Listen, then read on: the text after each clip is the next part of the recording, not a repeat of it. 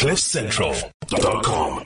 Right. Well, I found a really interesting book the other day. It's called Rescue From Global Crisis to a Better World. The author is a man called Ian Goldin, and um, it's got some incredibly uh, powerful uh, endorsements on it, this book. But I'll tell you who Ian is quickly. He joins me from, uh, where are you in Oxford at the moment? Oxford, that's right. Very good. Well, you're a professor of globalization and development at Oxford University. That's no small job. That I mean, globalization. Do you? Is there a bigger subject, Ian? it certainly covers a lot. it's huge. Also, you talk about the uh, future of work, technological and economic change, the future of development, and you also were in South Africa before that. Am I right? You were at the yep, I was. Well, I was born in Pretoria, so I'm very much am a South African product, and. Uh, went to UCT uh, for my first degree, and then I left and I went back to South Africa when President Mandela became president, and I was the first CEO of the Development Bank of Southern Africa in a democratic South Africa. I did that for five years, and uh, yeah, so certainly have been involved and stay involved. Well, you've also been involved in in advising many governments all over the world, and I'm really interested in talking to you about the subject of this latest book, Rescue. So let's just paint the picture for people of exactly what prompted this, because there's no doubt uh, a majority of people in the world who are hoping for someone to rescue them. Um, we've been through a pandemic. I don't know if you've uh, you've seen the latest news out of South Africa, but we just had riots and all kinds mm. of uh, yeah, very much and generally uncivilized behavior in places like KwaZulu Natal and in Gauteng. We've also just been starting to see the, the, the, the latest incarnation of Cuban people trying to revolt against the oppressive state that they have in control of them there. And there are plenty of other examples. I mean, in France, there are all these protests going on at the moment. I know you have a very close relationship with the French too. So what exactly are we in need of rescue from? Because there seem to be many factors. And and is there anyone who can rescue us? well, we we we are in need of rescue. Uh, you know, the things are not good in the world. Uh, obviously, we have the pandemic. Uh, we have rising inequality, massive unemployment, and problems in South Africa, but in many other places, yeah. 125 million people pushed into extreme poverty by the pandemic. Uh, on top of those that were in poverty before, which is well over a billion. Um, we have escalating climate change, and we basically have a system which is unstable. So, what I argue in rescue is that if we bounce back or even bounce forward along the same tracks that we've been on, we're basically heading over a precipice. That's why over a cliff. That's why I don't like the language of reset either, because that implies we reset back to the operating system that we had before. But what we really need is different ways of doing things. We need a much more cohesive world. Uh, we need to address these fundamental problems we had if we want to have a bright future for ourselves, for our children, for humanity. And so this uh, pandemic, I hope, is the wake up call. It might not be, but if it's not, then we basically go back to a more unstable, dangerous world where we'll have more pandemics and lots more problems. So I hope it's a wake up call, and that's why I wrote the book. Who's going to rescue us? We've got to rescue ourselves. There's no, you know, big brother out there that's going to wave a magic wand and we're going to be no, rescued. Just, just um, looking, at, looking at the but, way that governments have, have, have reacted to this, there isn't one that came out covered in glory, is well, there? Well, but there's very different no one government, you know, has been perfect, but the range of uh, of differences is huge, and it's not about rich or poor countries. There are some very poor countries, countries like Vietnam, countries like Mongolia, even uh, that have done really well, have recorded virtually zero deaths uh, through the pandemic. Uh, there's some very rich countries, including the UK and the US uh, who've done really terribly. There's some democratic countries uh, like the UK and US, uh, Brazil, South Africa that haven't done very well. Uh, and there's some that have done well, and there's some autocratic countries. So it's not the old simple things yeah. that, that determine it, but it is about leadership. It's about the reaction of um, governments, and it's about citizens doing the right thing. And basically, the countries that follow the WHO guidelines quick and early, uh, have done better. But then there's also the economics, and that's where the rich countries have been in a much better situation. Despite the fact that the WHO have also, con, you know, considerably told untruths and mistruths at every given opportunity. And despite being, I will contest that, Craig. well, okay. I'm not going to start off by arguing with you. yeah. So we, we went into this with high hopes that it would allow us to reset things. And I, I also am not a huge fan of the term reset, which you mentioned you're not either earlier. But mm. do you think that that having looked at it from the other side now, and many countries are starting to come out of this, um, vaccinations are up and, and many places are starting to return to whatever normal is. Do you think we've learned anything and have we progressed any further along that continuum of the things that you think societies will value in the future? I think so. Um, it's very different in different countries, but you know what we've learned in many rich countries is that governments are very powerful. Um, they can do things which would have been regarded as absolutely impossible uh, in January 2020 um, support workers, support firms, uh, create furlough schemes, run, them. you know, the, the, development of the vaccination over a nine month period was unprecedented. That took 10 years uh, in previous the pandemics. So there's been a lot of good news. And we've also learned as individuals that we can change our behavior. You know, if government had said in January 2020, it would tell us when we can hug our friends. I think I was living in North Korea or something, but, um, but that's been possible. So we've, we've learned a huge amount about our ability to change our behavior. We've learned a huge amount of government, what governments can and can't do, and the strengths and weaknesses. There have been some massive weaknesses, not least international solidarity on vaccines, on money, uh, but there have also been some real strengths, like the development of the vaccine. So I think we have learned, yeah.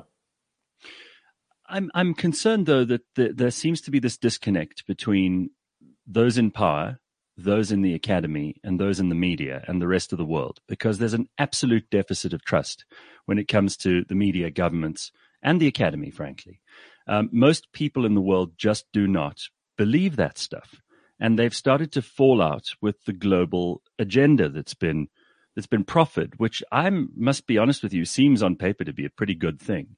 I don't have any personal objection to it, but I found myself because of things like should we wear the masks, shouldn't we wear the masks? Are these vaccines healthy? Are they not? There's just been an absolute disdain for the mainstream opinion on all of this. And and not just here in South Africa, where frankly lockdown didn't work at all. People just carried on doing whatever they did before. Uh, the township economies continued as they always did. And, you know, we had I suppose as many people die as we might have during a really bad flu season, plus perhaps 5,000. But most people don't listen to the government. And in this country, most people don't want to because they don't trust the government. And, and that's true again for media and for, and for academics too. Uh, how do you think that works in the rest of the world? I I think Gareth, that's quite a generalization. Um, you know, in some countries, there's very high levels of trust and following governments, not least in Asian um, countries. Uh, in the UK, I, would say choice in China, do they?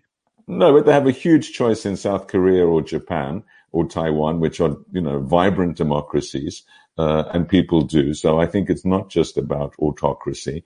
Uh, there's some very democratic countries uh, where people are doing things. Australia, and New Zealand, I'm not sure I agree with their policies, but they certainly are getting very high levels of compliance um, with with policies.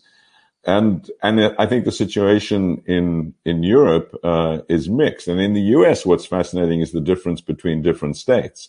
You know, you see some states which have 90% compliance, and you see some states which have 30% compliance. So I wouldn't say that it's everywhere that there's non-compliance, but it, trust is certainly at an all-time low um, in many areas. Not so much in scientists. You know, I mean, at least uh, everyone's hoping that they're going to get a vaccine and that this, and that the vaccines work, except the anti-vax movement. And then I think social media has a huge role to play in the reduction in trust.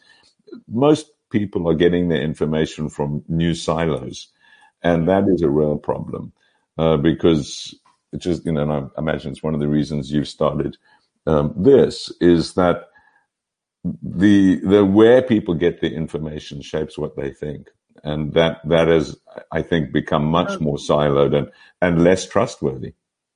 I'm also interested because you you say in your book that we've got to do capitalism slightly differently, and and you have some interesting suggestions which I'd like you to tell us about in a minute. But there also seems to be a bit of collusion between governments, big business, big media all over the world, to the extent that ordinary people are prepared to uh, to take to the streets and to disbelieve the kinds of things they might have before. And I'm talking obviously about mostly you know liberal Western democracies here. Um, it, you know, compliance in, in Asia is part of the culture more than anything else.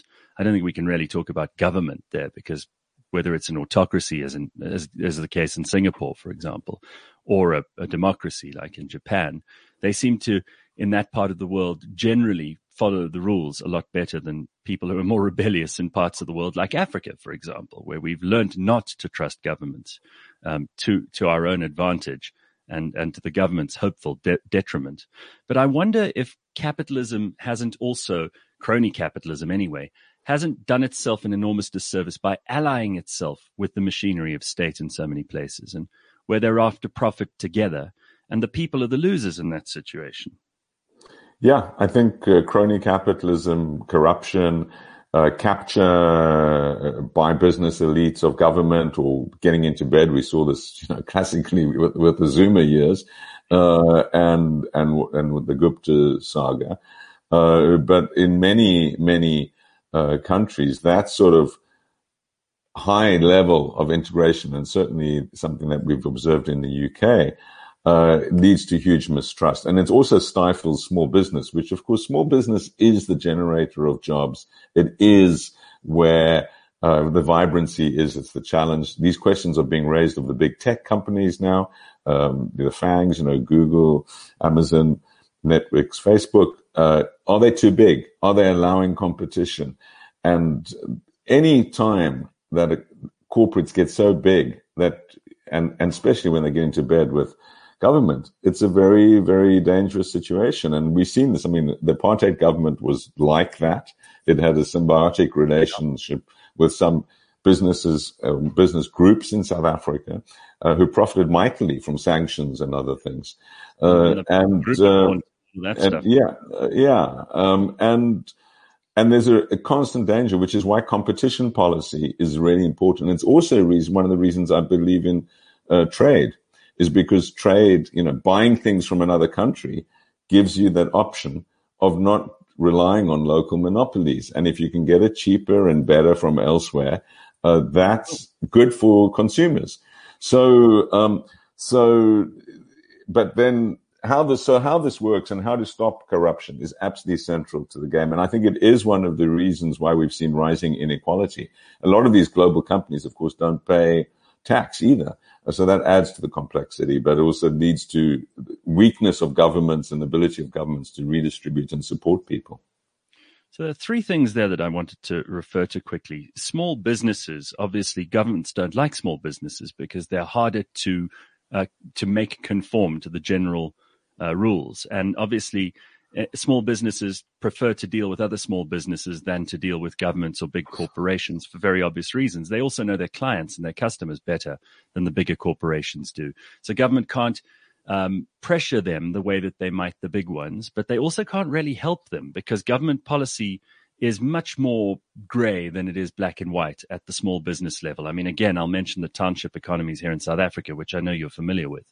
And we we don't really have any regulation there, and it works just fine. Thank you very much. The other thing is, um, and and I'd like your comment on that, but I'm going to list the other one in the meantime.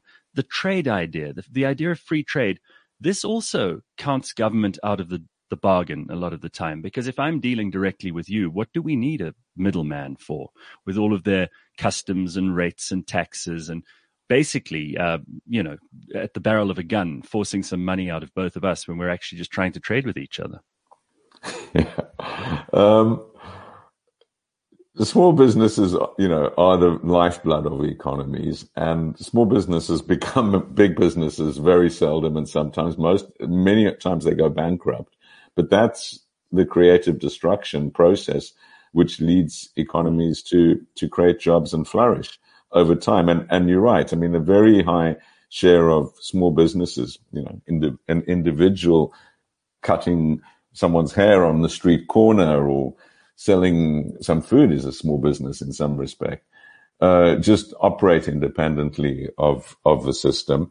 They're not highly regulated. They they need a lot, and I was you know we created Khula, which was small business group, uh, and we did many things when I was in the first government, democratic government in South Africa, to try and support small businesses. So I think it's a bit of a generalization to say that governments want to kill small businesses. I, I can assure you, currently we have a minister of small business, and I cannot name a single small business that she has helped. So okay, I, all right, but. Uh, but I mean, there are ways you can help small business, like create small business loans, for example which you know government can just get out of the way. That's um, but also small businesses depend on the things that people depend on. You need electricity if you want to have a, you sell meat, you know, and have a fridge. You well, or um, you need you need water. You need uh, you know lighting in the road so it's safe. You need police and security so you're safe. So I small mean, businesses depend. You know, if if you have a, a country which doesn't have or a location in a country that doesn't have those things, it's very difficult for small businesses to thrive uh, with without those things. So, what small businesses really need is a good governance framework, uh, allows competition and good infrastructure. Uh, and of course, they also thrive if people are wealthier, so they buy things from them. So, yeah. when the economy grows, small businesses thrive. So, they need lots of things, but often it's not direct. Uh, it's sort of indirect stuff. On on trade, um, there's, you know, it, it's always been a tension. Uh, governments try to support uh, through tariffs domestic industries often, or even through uh, quotas and in other ways through procurement policies, and that often is counterproductive. Um, on the other hand, one does need some control on trade. Not all trade is good. You have trade in really bad things, uh, not, you know, drugs, human trafficking, human trafficking arms, uh, etc. And you also do at some point want to think about whether things are being dumped on your economy and it will just wipe out all your small businesses or all your businesses because somewhere else is doing them either in using child labor or in unfair conditions or they're subsidizing their exports in effect. And that's, so there are legitimate concerns of government when it comes to trade. Uh, but that doesn't take away my broad support uh, for having a more competitive trade environment.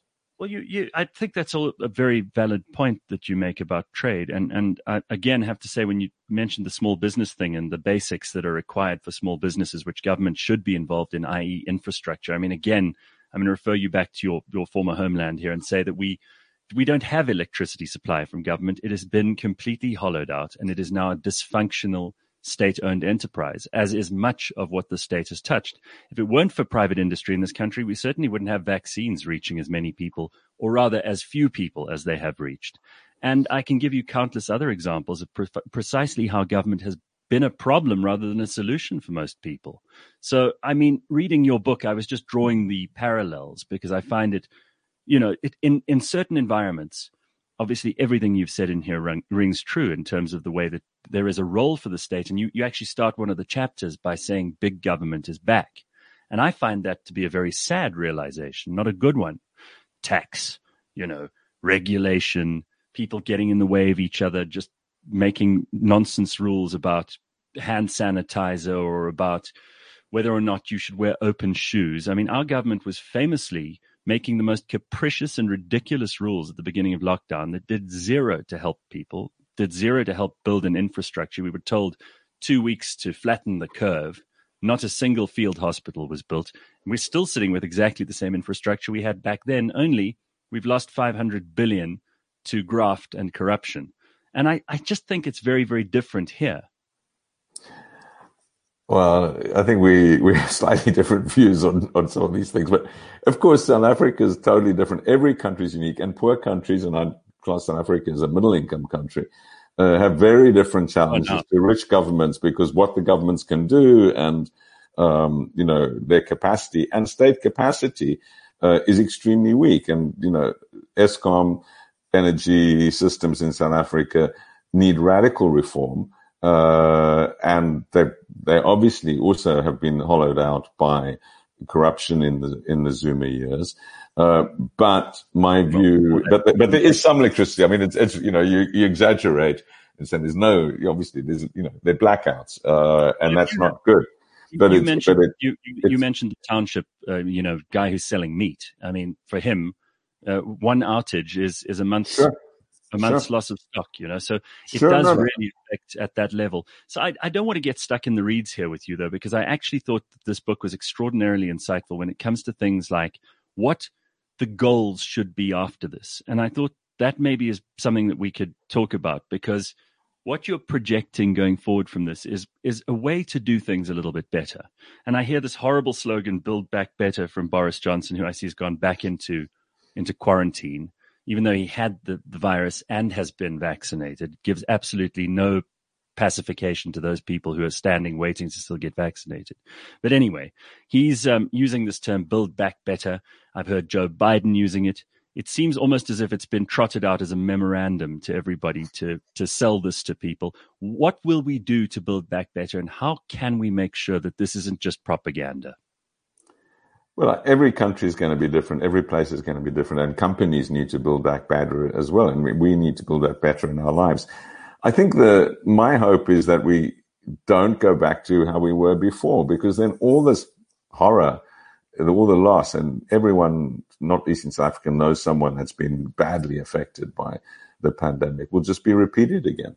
Um, so we build back better by, I think, not, in, I'm hearing a bit of this from you, Gareth, not just saying, okay, government's a complete mess, we can't do anything, let's pay less tax. That's just going to make the problem worse. It's going to make government weaker.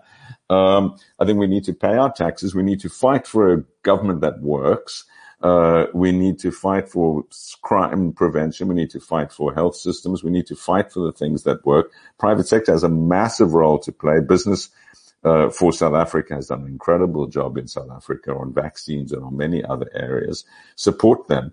Uh, and I think at the global level, we also recognize that we're not safe until everyone's safe. So until we're prepared to really fix these broken global institutions, whether it's the World Health Organization or World Trade Organization or others, we're not going to be safe anywhere in the world, and certainly not even in the rich countries. That's what this has shown. So focusing on the big threats we face, pandemics, climate change, global inequality and poverty, is a global priority. Um, if the pandemic serves as a wake-up call to reinvigorate all of this, then I think we're on the right track. And the big metaphor I use in the book um, and talk about is the comparison of the First and Second World Wars. That happened in the middle of the Second World War. You know, a whole new system was created that stopped another world war to this day. It's done that. Uh, that created all sorts of institutions for the reconstruction of Europe, which was devastated, not, and especially focused on the losers in the war, Germany, Japan, incredibly successfully. That's the lesson we need to take away, not the First World War, okay? The roaring, that led to a roaring 20s, which led to the Great Depression and the fascism and another war. That's where we are unless we ch- change our ways. But these supranational bodies, these United Nations, World Health Organization, and all the spin offs, the World Trade Organization, they seem to me to just be employment for bureaucrats. I mean, the actual, no, no, I mean, I'm being absolutely cynical here, but frankly, the United Nations isn't something that that touches most people in the civilized world's lives. And in the in, in the world that is that is under huge duress the world that's under pressure the world of places like cameroon where the beers have been in control for what 28 years or something anytime they see the un is when someone's shooting at someone else. It's it's not this is not uh, particularly yeah, but because the system doesn't in the last 20 years. Because the system isn't what you want it to be doesn't mean you have to throw it out means you have to help fix it. Um, I, and, and, and, and democracy and and and yeah, and yeah. speech as well, right? Yeah. No, I mean the system, democracy is very imperfect, but it's better than the alternatives. Right. Um, and in this one is part of the solution. Uh, you don't get a solution if everyone just said it's buggered. Uh, you know, then then we all buggered uh, because then we have no hope, really no hope if everyone says it is very imperfect, There's lots of massive problems. We know what they are. We not what everything is, but we'll be part of the solution. Then you have hope. Then you have hope for a better world. And that's what I mean. What rescue is about, you know, the idea of rescue comes from obviously when you're rescued from a shipwreck or drowning or something. It doesn't mean you're going to have a great life. Yeah. It means that you're going to have a chance to have a great life, um, and that's really what it's about just holding up the book so people can see it too. Thank so, you. so, if, so I, I don't want to dwell too much on the supranational bodies, but I do think that there is an international shift in in power and influence, which is happening, and it's been happening for some time now. You mentioned that too, and you go into some detail in the book about the role of China, the emergence of, you know, the new superpower, and the and the the decline, which I think is it's not controversial to say that America has reached its apogee and is starting to slide. Um, and whether that slide happened 20 years ago or whether it's the last year, it's certainly happening. Um, and and do you think that slide is overall a good thing for people who who want a, a, a, free liberal society, or do you think that it's mostly a bad thing? And what can we look forward to if China are to rear their their heads and, and dominate? Yeah, for me, it's not so much whether it's a good or bad thing, but it's because I don't think we anyone's going to stop it, and I certainly think that the the current attempts by the U.S. to um, stop it are going to backfire. Uh, and making countries like South Africa or any country choose between China and the US is absolutely the wrong approach. We go back to a Cold War, like the Cold War we had with the Soviet Union and the US, where countries had to choose and there were conflicts over it all around the world. And global growth is slower, global trade grows slower, job creation is slower, global poverty reduction. Everyone loses in that world, except the arms manufacturers um, in in in the respective countries. So that's not the answer. So the question is not is China rising? It is, and it's going to continue. And the U.S.'s relative weight in the world, relative, not absolute. The U.S. economy will continue to grow. People will get richer there, but they were, but China will be slowly catching up. That's good. Um, I mean, China's, it, as long as it creates more global growth, more poverty reduction, and helps solve problems. So the, the question in my mind is how do the US and China work together in that world? Uh, it's not a zero sum game. What we've, one thing we've learned from the history of trade is that when more countries grow, the world economy grows and poverty reduction has a potential for being increased. It's not a mercantilist thing that China gains, at the US has lost. I mean, one of the reasons the US has done so well over the last 20 years and consumers have got wealthier is because of the rise of China. Investment in China, cheaper goods and services from China. Mm-hmm. That's, that's been hugely yeah. beneficial. So now the question is, how do the two work together to fix climate change, to stop the next pandemic? And in the process, how do you become frenemies? How do you say we disagree with you fundamentally on human rights? On the suppression of democracy in Hong Kong, on anything else you want to disagree with, and still we recognize we have a common interest in dealing with climate change, you, pandemics, you, and other things. Do you think China has been an honest player in the world up to now? I mean, you mentioned Hong Kong. We know about Tibet. We know about the Uyghurs in the north uh, west. We know about the, the the the genesis of this pandemic. All of this seems to make China look like they're not actually interested in being honest players with the rest of us. And you can't play games with people if they're not going to be honest about their intentions or try to cover things up or try to make things obscure. And we know we've got a Chinese Communist Party who are actually feeling quite disconnected from their own population at the moment in terms of the fact that that population, the largely rural, largely poor population of China, while they've raised many people up, in, up into the middle class, uh, that population, when there isn't growth, is going to become very jittery and will make rule for them a little bit harder. And perhaps we'll see more autocracy rather than less. Well, once again, there's, there's, much that you say, there's much uh, that we could talk about, and I disagree with some of it. But China will, I think, continue to grow at over 5% for the next 20 years. As long as you're doing that, you're not going to lose power. Um, you know, people say there's a crisis in China because they're only growing at 7.9% at the moment. Well, in our dreams, anywhere else in the world, we want to, to grow at that amount. As long as people's incomes are rising, poverty's been reduced, there's huge support uh, for the ring. So forget about regime change in China. The question is, can you work with the government, even if you disagree with them? Uh, and there, I think there's there's just no option. Um, are they honest? Are they dishonest?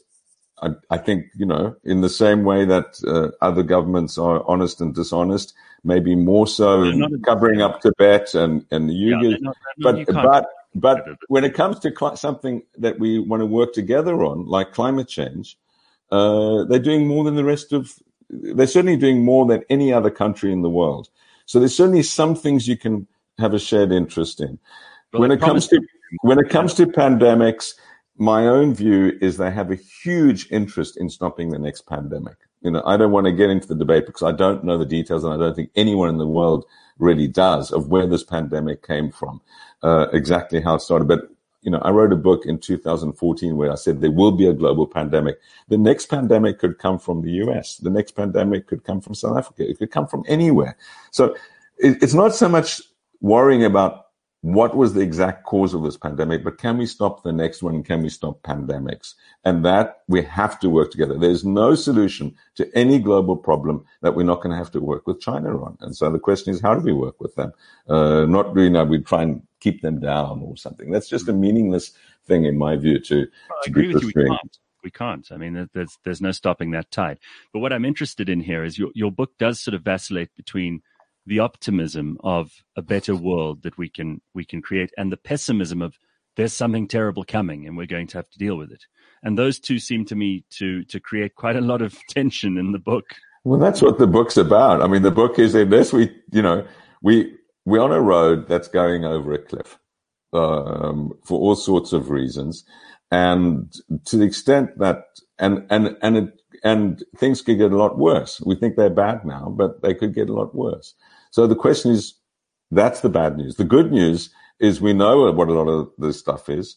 We're waking up to it. There's a global awareness. There's actions. There's scientific solutions. There's democratic and other solutions. And the question is, are we going to act on it? And this is exactly the choice that we that countries have been faced in the world wars. You know, the, that that we've been here before. And the, my hope is, and that's why I work on books like this, and this rescue book is particularly about that. The question is, if we understand these things, do we change our minds and act differently? What do you think of things like universal basic income and the idea that so many people have been out of work or at least been working from home and perhaps you know doing things differently for the first time with a with a valid excuse to do so and we've maybe been able to experiment with some new ways of work i know this is something you you are busy with at Oxford. How do you think the, the workplace is going to change? How do you think people will feel if they're given the opportunity to rather just get government money and sit at home? And and we've already well, got. I, I, you know I I wrote an opinion piece in the Financial Times um, some time back, which said five reasons why UBI is a bad idea. So I think okay. UBI is a bad idea, and the basic reason is the universal word. Uh, because universal means everyone gets it. And that means that uh, you give it to billionaires, you give it to everyone, which means, and that's a second point, that actually it increases poverty because poor people get less in many countries than they're getting at the moment. I do believe in basic income. I believe that no one should starve in our societies. Um, and uh, certainly those that can afford to stop starvation should do it through basic income. But I also believe in the meaning of work, and I think people need to work. I think the objective of society should be full employment or close to full employment. And um, we get so much from work. We get our meaning, we get our status, we get our networks, we get skills, we get income. Uh, and it's incredibly important to people. So the idea that you pay people to stay at home seems like a real cop out. Uh, on the other hand, if people don't have income through no fault of their own, and I'd certainly put pandemic impact on that. Lockdown. So. Uh, yeah. And then you need to support them and have a basic income, but only give it to people who need it. So it should be means tested. You know, I'm not, I think the cutting of the social grant recently in South Africa was a mistake, uh, because people desperately need that money. Uh, and I, you know, it's actually not that big a budget compared to many other expenditures. So I would prioritize that sort of thing. The the question on the future of work is is is added to this because in my group in Oxford we're doing a lot of work on robotics and automation, the future of work, and it's mm been accelerated by the pandemic. We are seeing increasingly some people can work at home, some are being increasingly uh, replaced by machines, basically, and call centers are very vulnerable to this. uh, with the with the new technologies, but also manufacturing of different types. And there we need to think what, where the new jobs going to come from, um, and work out ways in which we can create enough jobs. But I think the prospect of societies in which large segments of society can never get a job, and that's sort of you know something that South Africa needs to worry about very deeply, is not a good one. Uh, I think it's a recipe for political uh, uh, disaster, and it's also a recipe for people feeling very depressed, and all sorts of things that come out of that, including crime, including other other side effects. It's a very good uh, moment to bring in your your chapter on mental health which uh, you've given some attention to in this book too. I can't help but think that part of the reason that we've seen this this outbreak of violence last week in South Africa is obviously there's political manipulation going on. There is huge factionalism in our otherwise completely failed uh, majority party, uh, who've who've done absolutely nothing right in the last two years. And despite Cyril Ramaphosa having great intentions, it seems that the ANC is collapsing under him, whether he likes it or not. Jacob Zuma did a lot of that damage, but a lot of those people who are in Cyril's government were in the room while Jacob Zuma was making his uh, nefarious decisions and, and alliances. The, a lot of the reason people were so upset last week is it was just the spark that provided an excuse for them to to break out in in in some way from the, the lockdowns and from the pandemic and from all of the damage that that's done to families and to jobs and everything else. You you highlight some of this in your in your chapter on mental health. How do you think that's going to go in the future?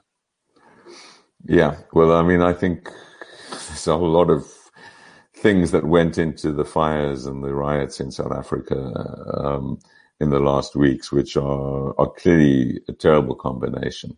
Uh, but uh, but the fuel for it is a lot of desperation as well, uh, and um, I think it's mental health has been a major, major issue which has been neglected, uh, not only in South Africa, but around the world, in the UK. When you look at the data on this, it's really very upsetting. A lot of young people, particularly, have sacrificed enormously social lives, education, take job prospects, etc.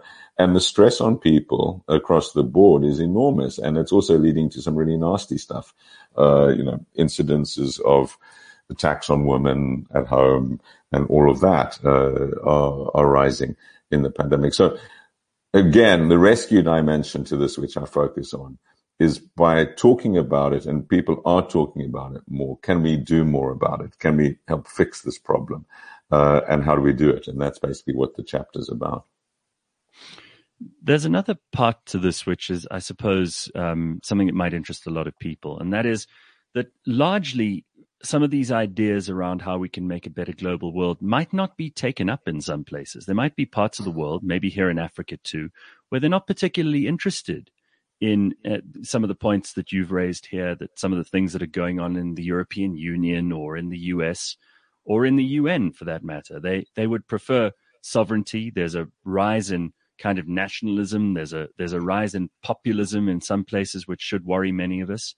Do you think that this is a a Byzantine or Roman situation where the, the influence just can't go much further. It becomes unwieldy. And where these global ideals and, you know, the G7 who meet and shake each other's hands and chart out a path for the rest of the world, where these things become disintermediated to the degree that, you know, there's some country somewhere that just doesn't care anymore and stops listening. Yeah, um, I mean, it's the, the, the book's written with a global audience in mind but it's the data and the evidence that I cite is largely evidence that where it was available. Um, mm You know, depends what the problem is you focused on. You don't need global solutions for most problems we face. I mean, most things should be done. I really believe in subsidiarity and that we should do things at the lowest possible level, not only um, at the international country level, but communities, cities. You know, that the and when you look at the big problems we face, many things could be dealt with. And actually, it's also who causes the problem. You know, on climate change, New York State produces more carbon emissions than 48 countries in sub-Saharan Africa. Frankly, it doesn't really matter what some countries do. Um, right. Um, it's where you be- when you become richer, and when you become more connected, that's when you really start impacting on others. You know, I impact the world because I fly so much. I impact the world because I consume more. But if you're in a small village in a poverty stricken country, really what you do is not going to change the world much or have a negative impact on the world. So that really matters. And that's why I really believe that we need coalitions of the working. Uh, and often they're not governments, often they're companies. And look at the vaccine thing, it's largely a company thing, not a government thing. Uh, and there are other examples of this, including when they like closed the ozone uh, hole on the fight against HIV AIDS. Again, the private sector was incredibly important, but they wouldn't have done that unless they were shamed into doing it by community organizations, by NGOs, not by governments uh, who pushed them into it. Companies are very important. Cities can be incredibly important. Uh, there are lots of different business networks that can be important. So I'm not a believer that basically there's big brother that we've got to give all our problems to and then we're going to have a happy world. On the contrary, unless we fix the problems ourselves, we're not. But there are some things and pandemics and stopping pandemics are one of them that we really do need more global cooperation. It's also the case that when you're in a terrible situation in a country that's dysfunctional, a Yemen situation, then you need outside actors to come and help you. And we have, I believe, a global responsibility to other human beings around the world to, if we can help, to help. And the question is when and how you do that. So I think, you know, I, yes, there's lots of places where there's uh, things are going to get on. The problem is if you think you, that you somehow your country is immune to the world, then you have a problem, and that's the problem that the U.S. has had, I think, uh, for you know too long basically withdrawing from helping solving the problems and not realizing the negative impact you have, including in the US's case through climate change, for example. So you, have raised climate change a couple of times. I'm I'm curious as to how you think we can take this monster down because it does require massive scale change and it cha- not just change on, on the behavioral local level. Although I agree with you completely about the fact that that is where most of the important decisions should and can be made this is a this is a different thing to tackle. And you know, New York State's uh, carbon emissions notwithstanding, China and India and Pakistan are probably producing 20 times that at this stage. Um, what can we do? Because you did mention China is coming to the party on, on climate change. What kind of pressure do nation states respond to best at this time? Shame, uh, guilt, uh, fear? Well, like, how do we get them to cooperate together? How, how do we as ordinary people see to it that our governments do the right thing because in many cases they don't. I mean, the, the thing about nation states and politicians that I've, I've observed is they're very happy to go to New York to, or some conference somewhere in Paris or wherever, Bali, and sign a piece of paper and saying they're going to do the right thing. It's a different matter. Are they going to do the right thing? Following through with it. And so I think, you know, transparency and, and there's a lot of great citizens organizations that are increasingly holding governments accountable where it's possible. And it's not possible in autocratic governments, but it is possible in South Africa. The other thing is that the international community promised $100 billion a year for developing countries if they were going to do the right thing. That money hasn't materialized. So the rich countries have a huge responsibility. And I think, uh, so do the developing countries. You know, in South Africa, Eskom is in a mess the solution for South Africa is not building more power, coal power stations as it's done, but actually to make a more rapid transition to renewable energy. And we've seen the effectiveness of that. If the money invested in coal power had been invested in renewable energy, we wouldn't have the outages we have today. At the same time, the politics demand that we worry about, and we should anyway worry about the coal miners and the others that are going to lose their jobs. So a just transition helping those that are going to suffer as a result of the change, but focusing resolutely on it, setting renewable targets is vital. Um, South Africa happens to be one of the biggest polluters uh, of carbon and other greenhouse gases in the southern hemisphere, so it matters what South Africa does. Most African countries, uh, it's much less of a problem and finally, because you do cover so many different things in this book, it really is, it's a very interesting read and I would recommend it to anybody. The, the world that you see as being better, the kind of world that we could build after this, what are the, what are the characteristics of that world? And and how how much will it differ from what we've got? Because you know and I know people hate change even when change is forced upon them by something like a pandemic. So what would we have to look forward to and what should we be wary of in this world that's coming at us? Because you know, numbers and statistics and agreements between politicians don't mean much to ordinary people. I think what you know what we all need to internalize, and South Africans know this because those that are old enough did this when they embraced the change of the end of apartheid. A massive change. I mean, um, and I don't think anyone wants to go back to the apartheid period, even with all the faults and warts of the current system. You'd be hard, you'd be uh, hard pressed to find such a person. Exactly. That was a radical change that people recognized was necessary. It's like finding someone who supported uh, Jacob Zuma in, in, in exactly 1990. Uh, um, but it, because it was unsustainable. Now, you think that change is worrying, but staying the same in the same system is totally more worrying. It's not going to work for you or your kids. Uh, and that's the way we are in the world. I mean, if we go back to the world we had before, we'll have more pandemics. Who wants that? We'll have escalating climate change. Who wants that? We're going to have all sorts of other risks. Um, and so, although change seems scary, it's far, to me, it's far less scary than the alternative, which is the world that we're heading to, um, and, and what that has. So that's one sort of argument. Now, not everything's going to change. I mean, people are going to live that are living good lives are going to have to uh, be allowed and will continue to live good lives. But maybe they're going to use renewable energy. Maybe they're going to pay a bit more tax.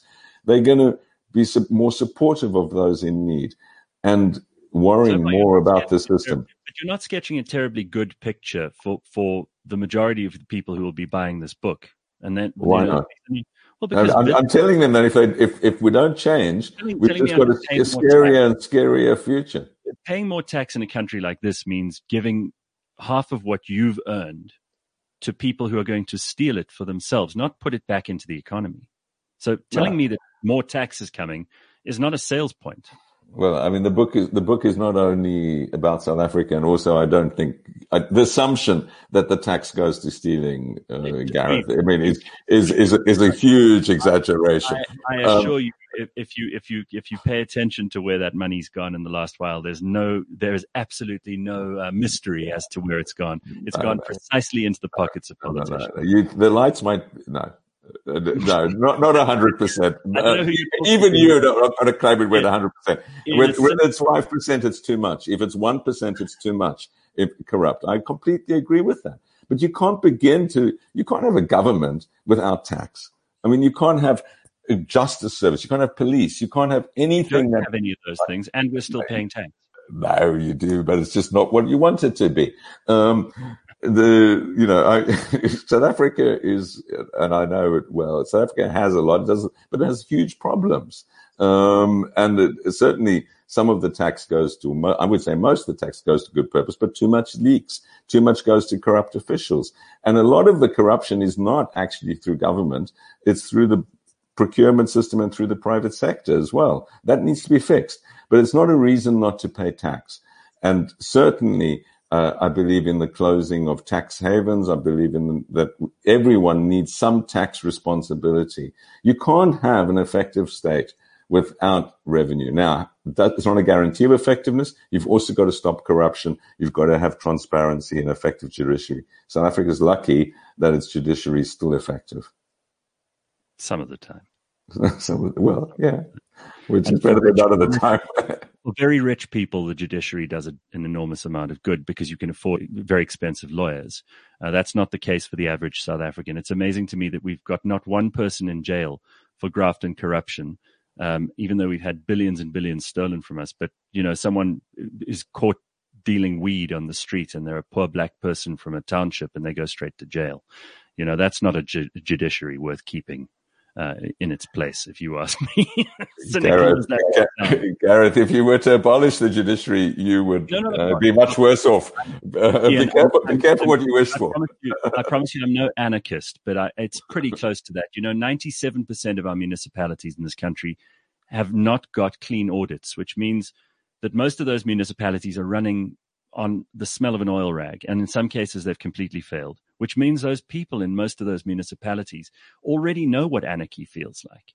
Um, I'm not, I'm not raising the specter of this. This is the reality. Yeah. And as much as uh, I found it, you know, it, it's, it's encouraging in your book that governments have been able to in some ways assert themselves during this crisis because I do think government was getting smaller and smaller and less and less important to people over the last 20, 25 years. But in some places, the more power an incompetent government has, the worse things could be. Oh, yeah, and that's absolutely. the only real. No, I mean, and we've, we've seen this. We've seen this in many countries, but the difference between the countries where governments are the problem, not the solution, uh, and or leaders are not so much the governments. And I, you know, there's a lot of this in I think the mistakes that India's made, the mistakes that Turkey's made, the mistakes Brazil have made, uh, and mistakes the UK have made uh, dramatically, and under Trump the US made. This is the danger of having populist governments that don't follow the evidence that basically get swung with the wind and which go down sort of rabbit warrens of of fake news. So I mean, what to me the lesson is is that the governments are incredibly important. You better make sure that the people you in, if you're lucky enough to vote for a government in a democracy, that the people you put in power are going to be effective. Well, we'll get the governments we deserve, right? Exactly. Ian, it's a very, very interesting book. Um, it's called Rescue From Global Crisis to a Better World. I'm very, very proud that there's a South African at Oxford uh, putting out this excellent material, and uh, encourage people to check in on that as well as all your other books. God, you've written a you've written a few books here. I mean, I'm just looking at your bibliography; it's substantial. Yeah, well, been busy. Um, I think, this, one, I think this one's the most interesting at the moment. you weren't just sitting at home waiting for a, um, a, a furlough payment from the government. Uh, no, no, no. fortunately, I, uh, I've, I've been able to find alternative employment. well, it's very good to talk to you, and thank you for your time today. Okay, and, uh, great, Gareth. Take care. We'll be hearing from yeah. you again. Thank you, Ian Goldin. CliffCentral.com